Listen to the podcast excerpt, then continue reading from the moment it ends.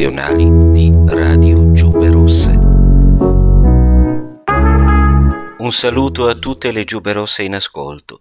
Oggi Radio Giube Rosse inaugura una serie di interviste internazionali vi proponiamo l'ascolto di una conversazione che abbiamo avuto il piacere di registrare con Andrei Shkolnikov, geostrategist russo, autore del libro National Strategies, il futuro geostrategico della Russia e del mondo e collaboratore del portale Aurora.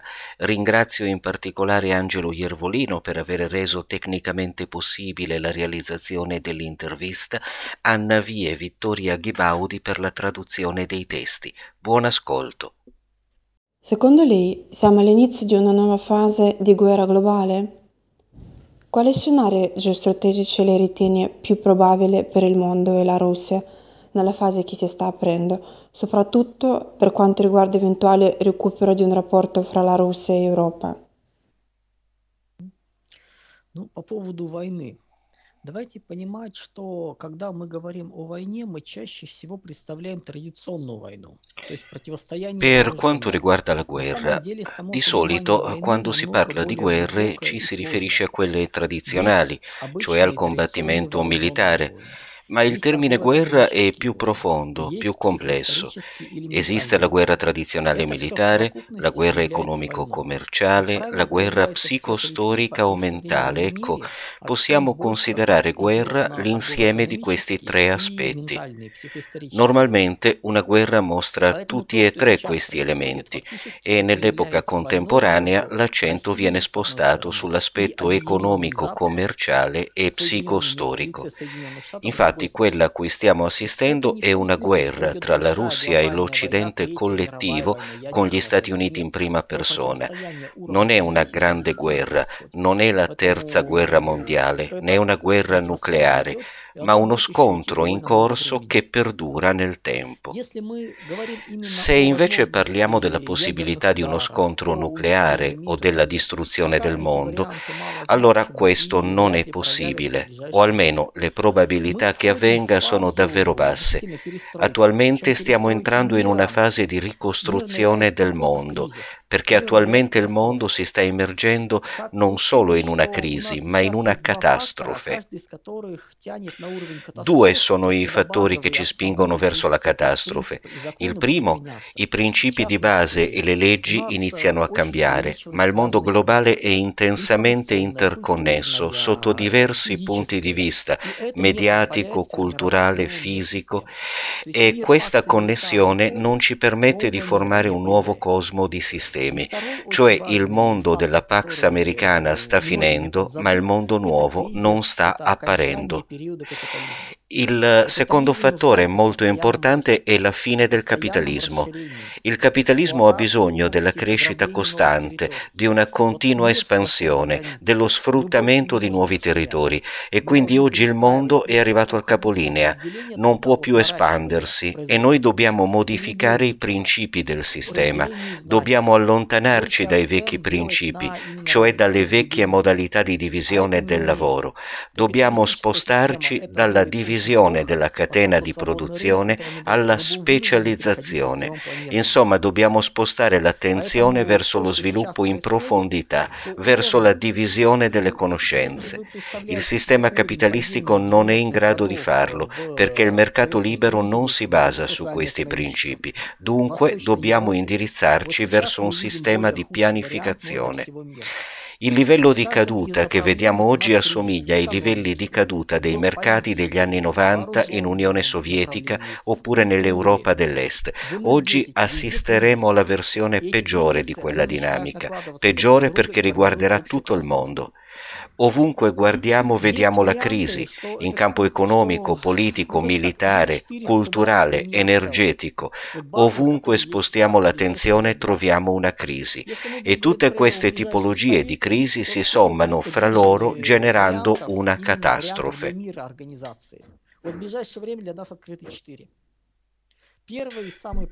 Allo stato attuale ci sono quattro scenari possibili di riorganizzazione del mondo che potremo vedere nei prossimi vent'anni. In realtà nel prossimo secolo potrebbero realizzarsene al massimo una decina.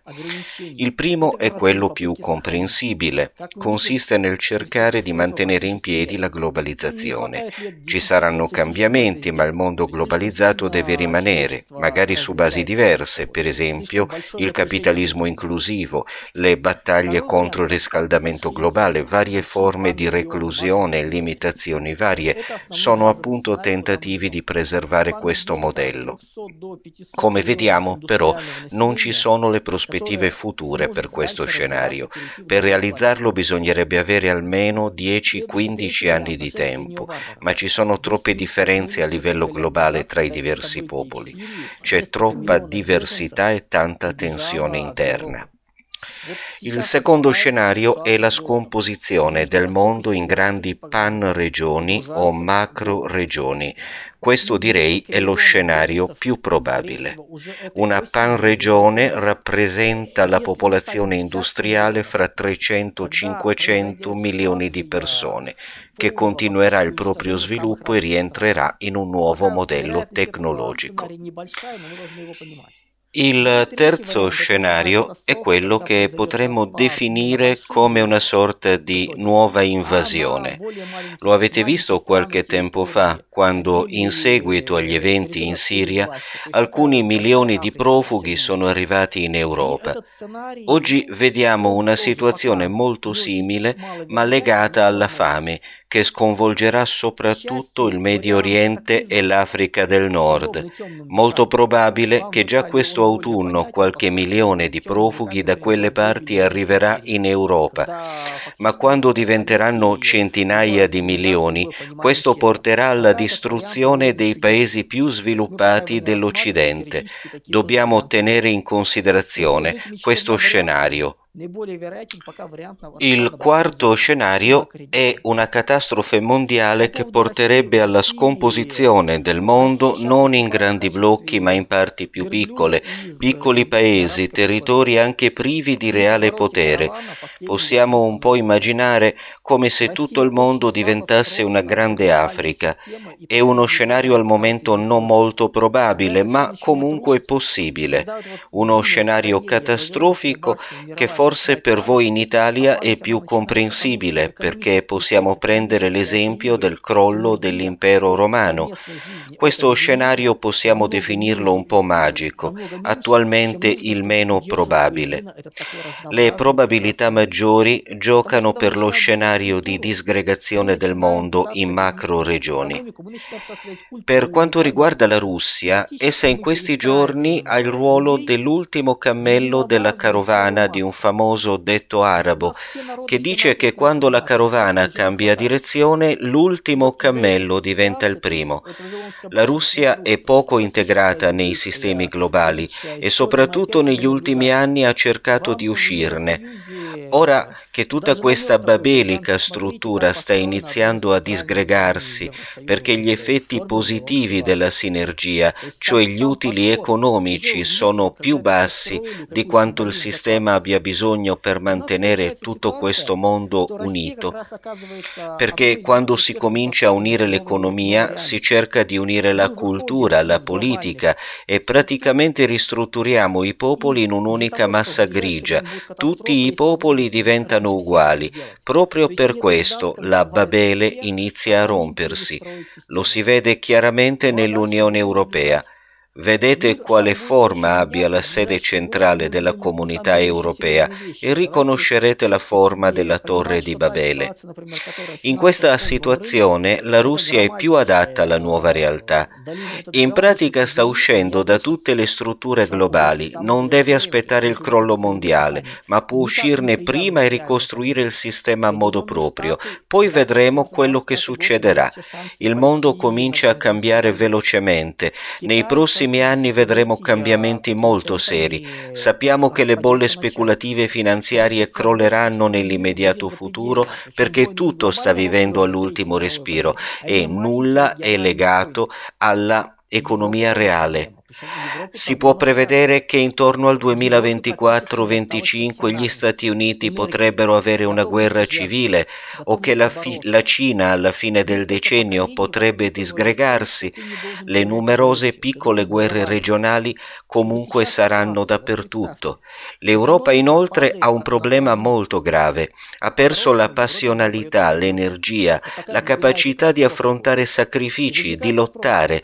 Le ultime generazioni sono state educate in modo tale da non poter essere aggressive, ma semmai provviste di ottime doti comunicative.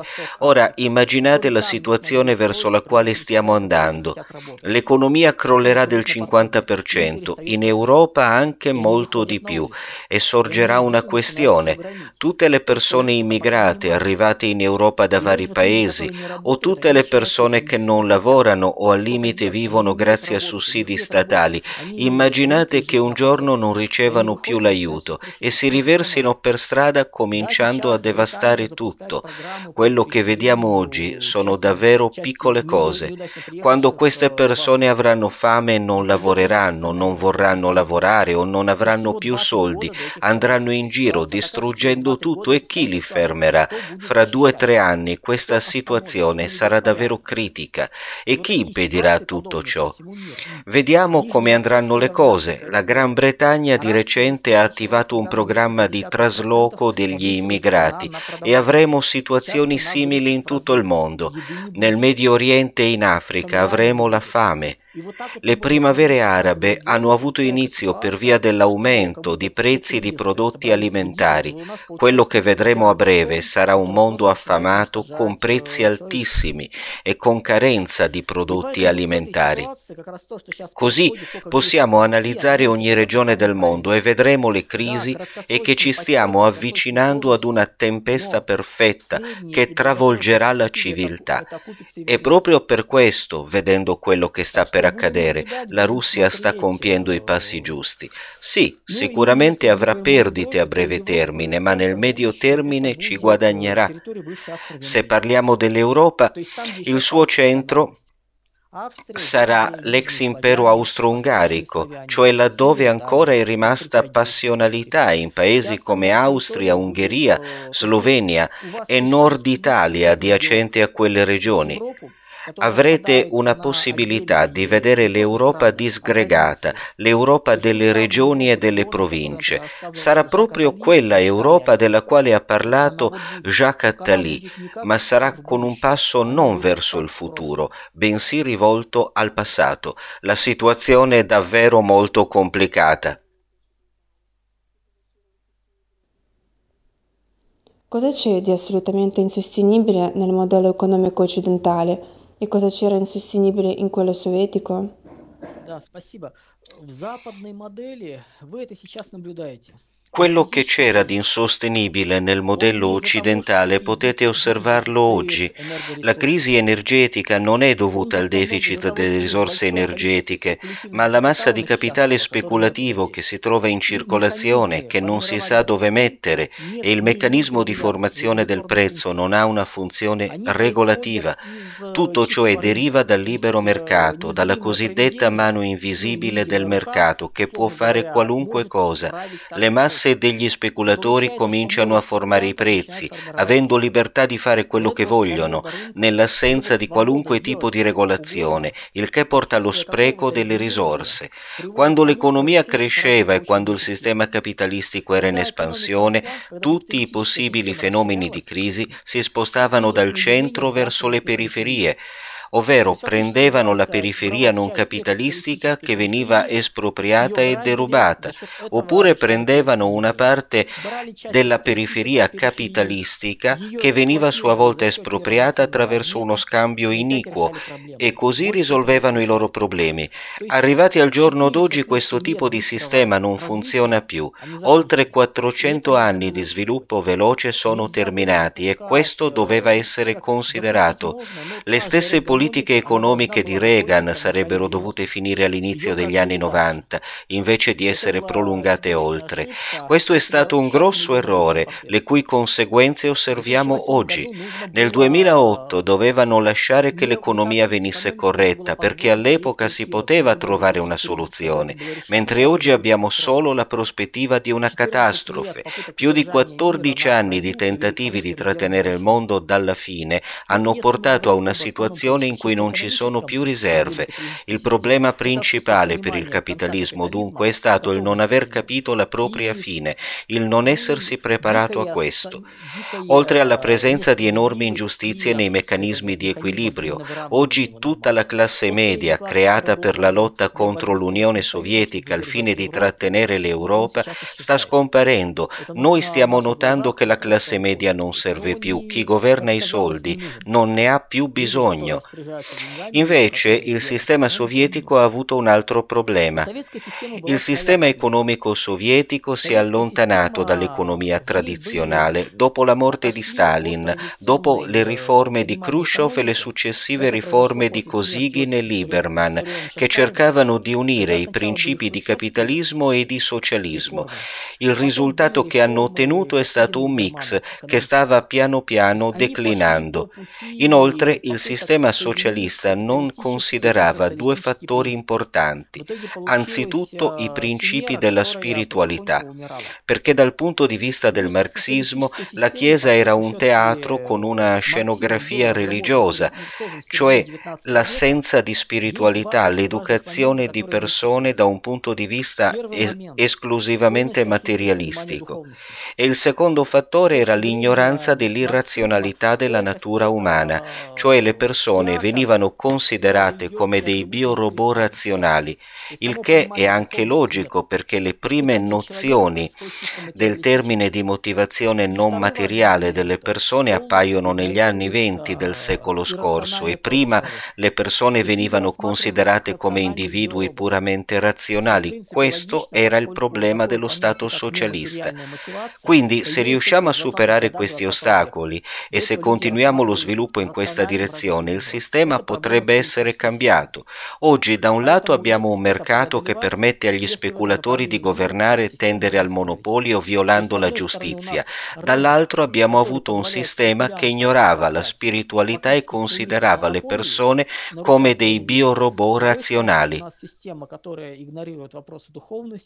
и рассматривать людей как рациональных биороботов. Lei prevede che nei prossimi decenni sarà inevitabile rimettere al centro lo Stato e il pubblico. In quale quadro si potrà verificare questa trasformazione?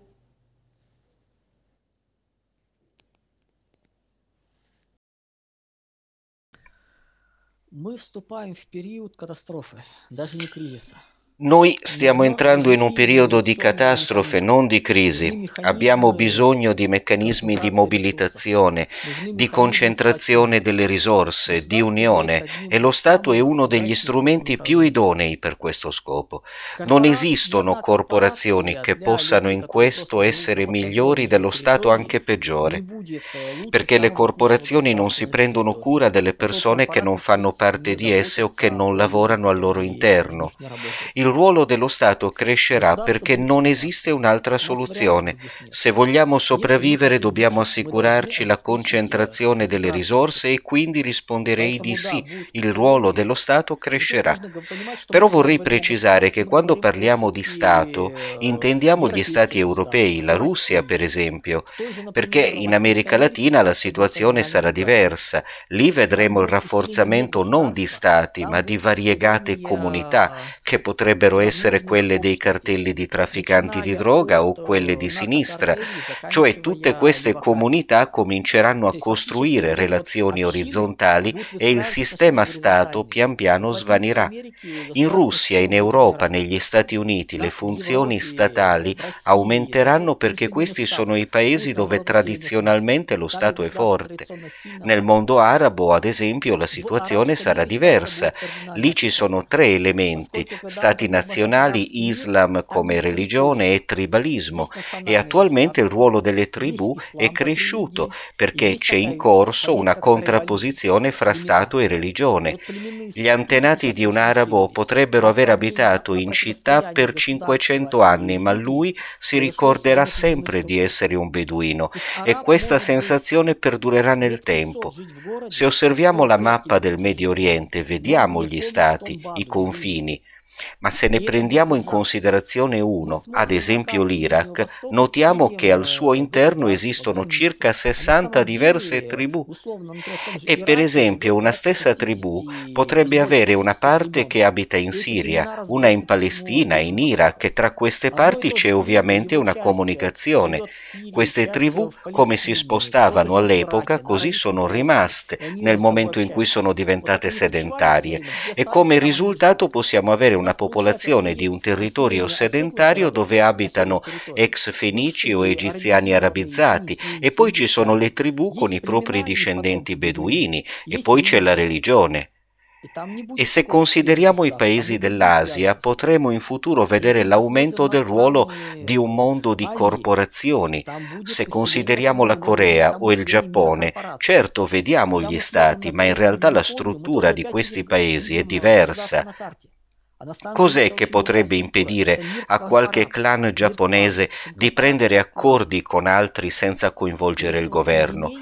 Quindi da un lato vedremo l'aumento di unioni, confederazioni, ma non sempre si tratterà di unioni intese come stati Per le civiltà europee, per esempio dell'Europa dell'Est eh, o dell'Ovest, vedremo un aumento del ruolo dello Stato, ma per altri tipi di strutture queste unioni potrebbero avere come base la religione o l'appartenenza comunitaria, come appunto in America Latina.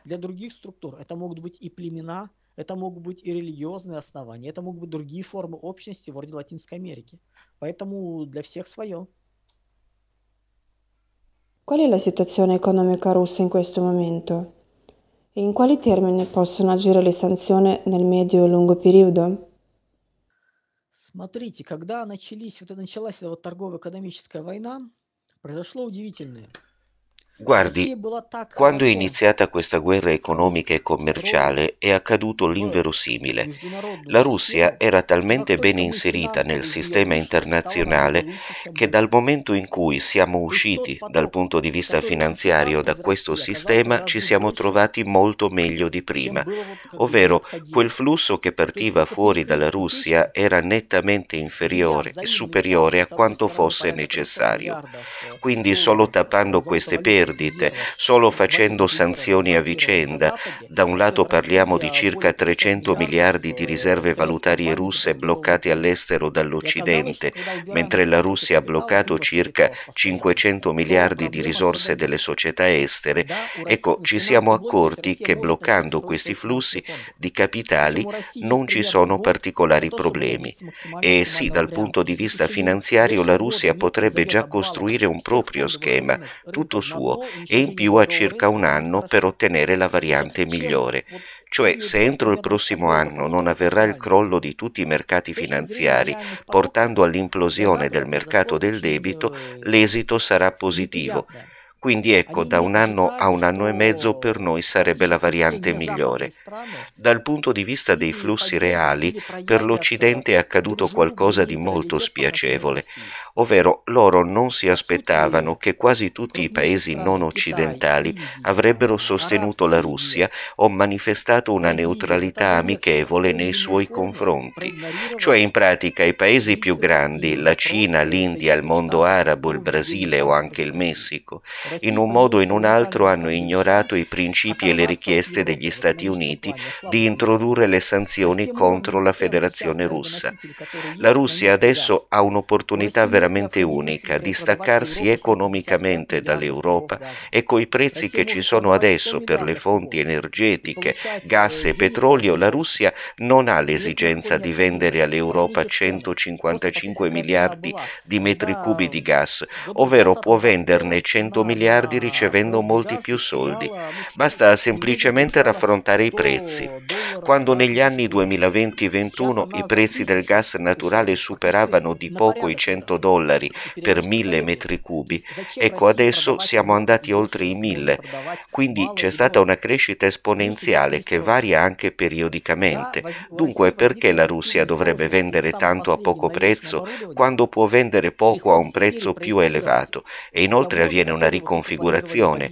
Sì, è vero che la Russia ha avuto delle obiettive difficoltà con le tecnologie più avanzate, perché bisogna riprogettare le fabbriche, si tratta di modifiche che ancora erano soltanto delle ipotesi, ma perché la strumentazione eh, di ultima generazione dall'estero non arriva e bisogna immettere quella più semplice che arriva dall'Asia, quindi Cina e altri paesi.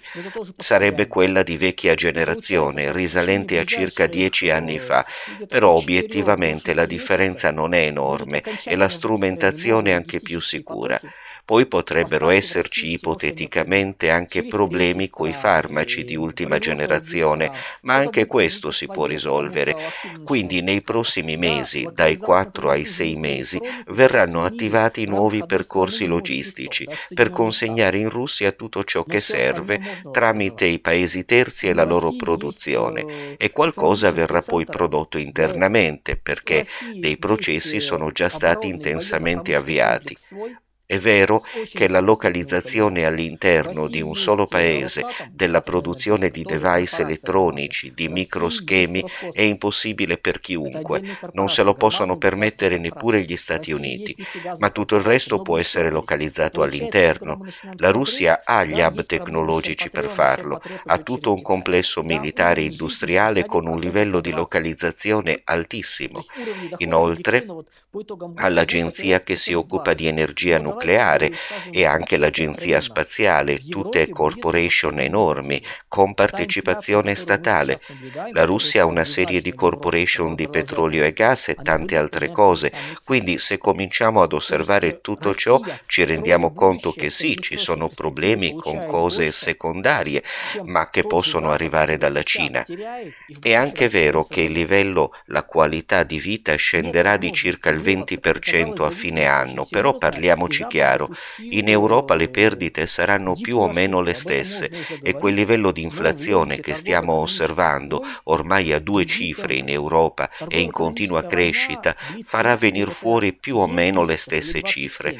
Quindi la Russia nel medio e lungo termine otterrà molto di più rispetto all'Occidente che adesso sta perdendo e per il futuro non sta costruendo nulla non hanno la possibilità di staccarsi, come si è dimostrato l'interconnessione è troppo forte. L'Occidente ha fatto un grossissimo errore, possiamo già dirlo chiaramente. Nella logica delle guerre economico-commerciali ci sono tempistiche diverse. In una guerra commerciale i tentativi di guerra lampo durano dai 9 ai 27 mesi, nelle, mentre le guerre tradizionali durano dai 7 ai 10 anni. L'Occidente è riuscito in meno di un mese a infliggere tutte le sanzioni che poteva, una cosa che non si può fare nelle guerre commerciali, dove le sanzioni vengono introdotte man mano stringendo il cappio volta per volta. Qui invece hanno colpito in una mossa sola e ora non sanno più che fare. Fateci caso, adesso hanno adottato il sesto pacchetto di sanzioni, ma obiettivamente non contiene niente di che, semplicemente i paesi che non acquistavano petrolio dalla Russia non lo acquisteranno mentre i paesi che non possono farne a meno continueranno a riceverlo. In questo senso, nel sesto pacchetto la cosa più interessante è la posizione dell'Ungheria, ovvero quella di Orbán, che davvero credente ha insistito che le sanzioni contro il patriarca Kirill non vengano adottate semplicemente perché non si può mescolare la questione religiosa con questioni laiche. Ecco, questa è la cosa più interessante di tutto il pacchetto. Il resto invece è mediocre e qualunque tentativo di peggiorare la situazione in Russia non porterà ad alcun risultato significativo. Quindi diciamo se la Russia non avesse avuto la consapevolezza che il mondo sta crollando, tutto ciò che ha fatto sarebbe una stupidaggine, perché staccarsi dai processi di globalizzazione, diventando una fortezza assediata, mentre aumentano i processi di interconnessione del mondo, sarebbe inaccettabile, un grossolano errore nel medio e lungo termine. Ma siccome appunto siamo consapevoli che il mondo sta andando in pezzi, allora quello che sta facendo la Russia in questo momento è, è giusto, anche se avviene molto più in fretta di quanto ipotizzavo, perché io credevo che quanto sta avvenendo sarebbe accaduto tra un anno o due in maniera molto più tranquilla. Però stiamo osservando ciò che sta accadendo. Qual è il ruolo della Gran Bretagna nella scacchiera mondiale? Великобритания пытается возродиться, пытается создать империю. La Gran Bretagna sta cercando di rinascere, di ricostruire il proprio impero. Circa sette anni fa i discorsi secondo cui la Gran Bretagna avrebbe avuto qualche possibilità in questo senso avrebbero fatto ridere. I britannici hanno scelto la Brexit consapevolmente, con perdite significative a breve termine, certo, ma sapendo che se non lo avessero fatto non avrebbero avuto alcun futuro. Adesso stanno cercando di ritagliarsi per sé un pezzo del mondo e bisogna comprendere la loro strategia, anzi ne hanno più d'una, ma la principale si può riassumere in questa domanda chi derubiamo e per quanto tempo.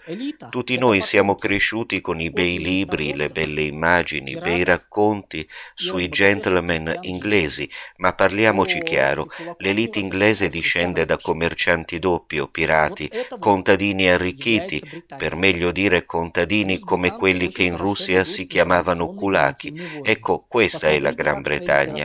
In più gli inglesi conducono molto bene le guerre informazionali e cognitive, Guardate per esempio come nella loro letteratura hanno diffamato ai tempi gli spagnoli o gli stessi francesi, quanto hanno combattuto l'influenza di Schiller o di Goethe nel cercare di contrastare la Germania. I risultati delle due guerre mondiali, anche la prima, sono stati appunto la distruzione della Germania per fare in modo che lo spirito teutonico scomparisse. Quindi gli inglesi, a differenza di tanti altri, sanno fare giochi che durano per decenni, sanno giocare, sanno pianificare a lungo termine, lavorare in prospettiva. E poi la Gran Bretagna ha un sistema di intelligence molto serio. I fatti, nel sistema dei cinque occhi, Five Eyes, questa unione delle intelligence anglofone, Stati Uniti, Gran Bretagna, Australia, Canada, Nuova Zelanda, la parte intellettuale delle operazioni la fa l'intelligence britannica. Adesso loro stanno tentando, attraverso gli Stati Uniti, di costruire nuove configurazioni di sicurezza, ampliando verso l'estremo oriente il blocco militare. Ecco, i britannici cercano di entrarci per avere la loro influenza e diventare così a fianco degli Stati Uniti la seconda potenza mondiale e se gli Stati Uniti crolleranno, i britannici cercheranno di ritagliarsi un loro spazio in modo da derubare per costruirsi un loro futuro. E poi consideriamo che nei prossimi vent'anni una delle direttrici di sviluppo del mondo anglosassone sarà il trasferimento in Australia, cioè nei prossimi vent'anni le elite britanniche, i cittadini di maggior peso, si trasferiranno in Australia. Invece, se gli Stati Uniti continueranno nella tendenza attuale, si arriverà ad un'unica vera America Latina, perché quello che sta facendo Biden adesso di fatto è portare alla distruzione degli Stati Uniti così come sono stati creati dai padri fondatori.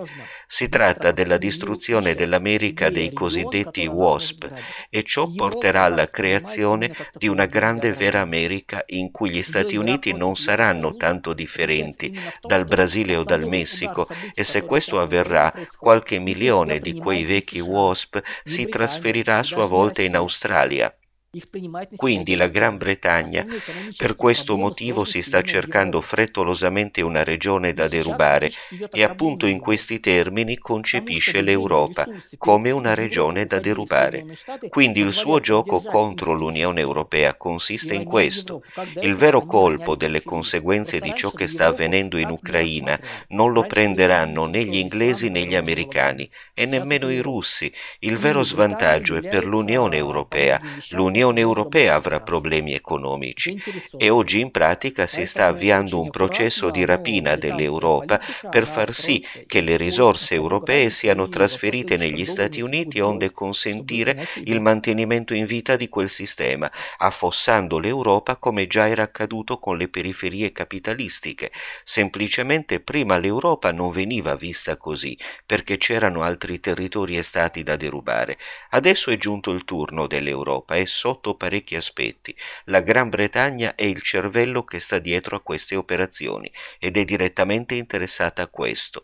Quindi, seppure in maniera molto attenta e scrupolosa, la politica britannica si basa sul principio della ricerca di chi derubare e per quanto tempo prima che li caccino via.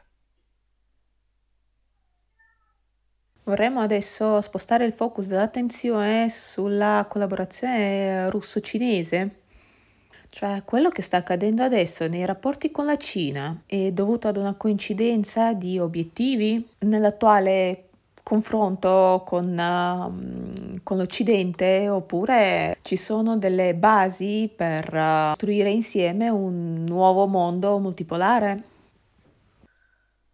У больших стран не бывает постоянных друзей. Le grandi potenze non hanno amici stabili, hanno amici e nemici a seconda delle situazioni. E ora la situazione è tale per cui nei prossimi anni, credo fino al 2027, Cina e Russia saranno alleate, capendo benissimo le conseguenze e proteggendosi a vicenda. ma questo appunto fino al 2027 circa. Poi invece i piani e le strategie dei due paesi cominceranno ad avere parecchi punti di divergenza. Quindi la Russia avrà una serie di proprie strategie di sviluppo, una delle quali potrà consistere nell'andare verso un'Europa ormai in declino ma alle proprie regole. e un'altra più importante potrà consistere nell'indirizzare il proprio sviluppo verso l'estremo oriente, perché come in precedenza l'ecumene dello sviluppo era il Mediterraneo e poi nell'ultimo secolo il nord dell'Atlantico, ora il centro dello sviluppo all'incirca a partire dagli anni 40 sarà la regione del Pacifico e la Russia sposterà in quella direzione la propria prospettiva, forse riuscendo a costruire un'alleanza con quei paesi che ora sono contro la Cina e che verranno abbandonati dagli Stati Uniti, perché gli Stati Uniti andranno via anche da quella regione non avranno scelta perché l'impero sta crollando, non ha più risorse per mantenere i propri presidi. E allora una serie di paesi sarà pronta a tanto per non essere assorbita dalla Cina. Mi riferisco al Giappone, alla Corea Unita, al Vietnam, alle Filippine. La Russia quindi potrebbe davvero sviluppare la propria potenza regionale nell'estremo oriente. e allora la Russia smetterà di essere alleata della Cina. Diventeremo neutrali, non nemici, ma questo raffreddamento potrebbe iniziare all'incirca all'altezza del 2027. Fino ad allora la Russia sosterrà la Cina e la Cina la Russia, perché c'è la consapevolezza che se fossero disunite sarebbero entrambe calpestate, cosa che riguarderà in misura minore anche l'India, il mondo arabo e altre rilevanti potenze non occidentali. Mentre mm, per quanto riguarda il ruolo della Turchia, vorremmo sapere se, mm, in che modo uh, la Russia vede la Turchia nella regione del Caucaso e come vede um, i, um, le comunità turche in questa regione. Турция очень интересный 그러나 La Turchia è un paese molto interessante. Praticamente in Turchia avviene la realizzazione di quattro diversi progetti. Da una parte cercano di costruire il Kaganato turco, una specie di mondo unico dei parlanti lingua turca. Dall'altra parte parlano di rinascita dell'impero ottomano, nel quale in posizione di spicco sia nell'amministrazione che nell'esercito c'erano greci e armeni. E poi nello stesso tempo parlano di un califfato, cioè di diventare diventare il centro del mondo islamico, insieme anche ad una quarta opzione, la creazione di una Turchia kemalista europea. Ecco, non dimentichiamo che la madre di Ataturk era greca ma il padre tedesco, ci sono anche questi tipi di storie. In tutto ciò capiamo semplicemente che la Turchia sta facendo di sta cercando di fare qualcosa di strano, ma non ha una visione strategica chiara. Erdogan è solo un bravo tattico, anzi uno dei migliori al mondo. In sostanza cerca di prendersi tutto ciò che può da tutte le situazioni e riesce a mantenere un certo equilibrio. Grazie a lui in effetti la Turchia resta a galla. Non dimentichiamo che i turchi propriamente detti in Turchia sono solo il 40% della popolazione complessiva, gli altri sono curdi, tartari caucasici, cripto-greci, cripto-armeni, eccetera. Quindi appena cominceranno i problemi questa unità sarà infranta, tutto comincerà a sgretolarsi e la Turchia si trova già in una situazione di crisi economica. L'inflazione è al 70%, l'economia sta crollando, la Turchia ha fatto troppi sforzi, ha cercato di realizzare più progetti contemporaneamente, hanno cercato di strappare qualche piccolo pezzo del mondo, mondo, ma non ci sono riusciti da nessuna parte. Tentavano di entrare in dinamiche, eh, di dettare le loro regole per le trattative, ma non riuscivano e venivano costretti a ritirarsi. È quello che è accaduto in Siria, Iraq, hanno sempre dovuto accontentarsi di poco. Anche in Libia, quando sono riusciti a mettersi contro il mondo arabo. Poi hanno tentato di entrare nel Golfo Persico, di rafforzare la loro influenza sui Balcani, finché non sono arrivati i cinesi anche lì li hanno costretti a ritirarsi. Ci hanno provato anche nel Caucaso. Ricordiamo la seconda guerra del Nagorno-Karabakh, e cioè loro pensavano che il loro slogan un popolo, due stati sarebbe stato accettato e invece l'Azerbaigian non lo ha accettato. Del resto capiamo anche il perché. Diventare una lontana provincia della Turchia non è il sogno dell'Azerbaigian. E poi ci hanno provato anche in Asia centrale, quei fatti che ci sono stati là, quei tentativi di rivolta, e vedevano coinvolte reti coordinate sia dalla Turchia che dalla Gran Bretagna. Insomma, la situazione è questa, ci provano ovunque e non riescono da nessuna parte. Anche questo crollo della lira turca, questa crisi economica, ha dimostrato che il califfo non ce la fa, che il re è nudo, è un colosso dai piedi d'argilla. In Turchia in ogni momento potrebbe scoppiare una crisi politica anche molto seria nel 2023 avranno le elezioni politiche e se il presidente eletto sarà più debole di Erdogan, molto semplicemente non riuscirà a contenere la situazione, tenendo oltretutto presente che a breve nel Medio Oriente comincerà la fame. Certo è vero che per quest'anno ce la faranno, ma la situazione diventerà tale che decine di milioni di migranti potrebbero attraversare la Turchia per arrivare in Europa e questa ondata potrebbe anche spazzare via l'attuale regime turco. Quindi la questione della Turchia come soggetto sullo scacchiere internazionale è piuttosto aperta. Secondo me tra qualche anno è probabile che la Turchia non esisterà più sulla scena internazionale, verrà disintegrata, non riuscirà a resistere Magari cercheranno ancora di mettere il naso nelle questioni estere perché hanno bisogno di vittorie in politica estera per reggersi internamente. Ma vedremo come andrà e non dimentichiamo che quanto sta facendo ora Erdogan a proposito dell'ampliamento della Nato è abbastanza volgare. Voglio dire, iniziare adesso a livello geopolitico trattative da mercato medio orientale e di cattivo gusto non ci si comporta così. Il problema è che finché gli altri glielo permettono. Comunque finché c'è lui, come ripeto, la Turchia riesce a stare in equilibrio, ma appena dovesse venir meno la Turchia non resisterebbe. Non hanno neppure un'alternativa, un'altra personalità in grado di mantenere la situazione. Quindi la Turchia cercherà senz'altro di intervenire dappertutto, ovunque potrà, ma appena cominceranno i problemi crollerà in modo anche brutto, perché i migranti la attraverseranno per scappare in Europa. Поэтому Турция, да, в ближайшее время будет активно лезть везде, где не попадя. Как только начнутся проблемы, она может рассыпаться. Причем рассыпаться очень страшно, поскольку беженцы побегут опять в Европу.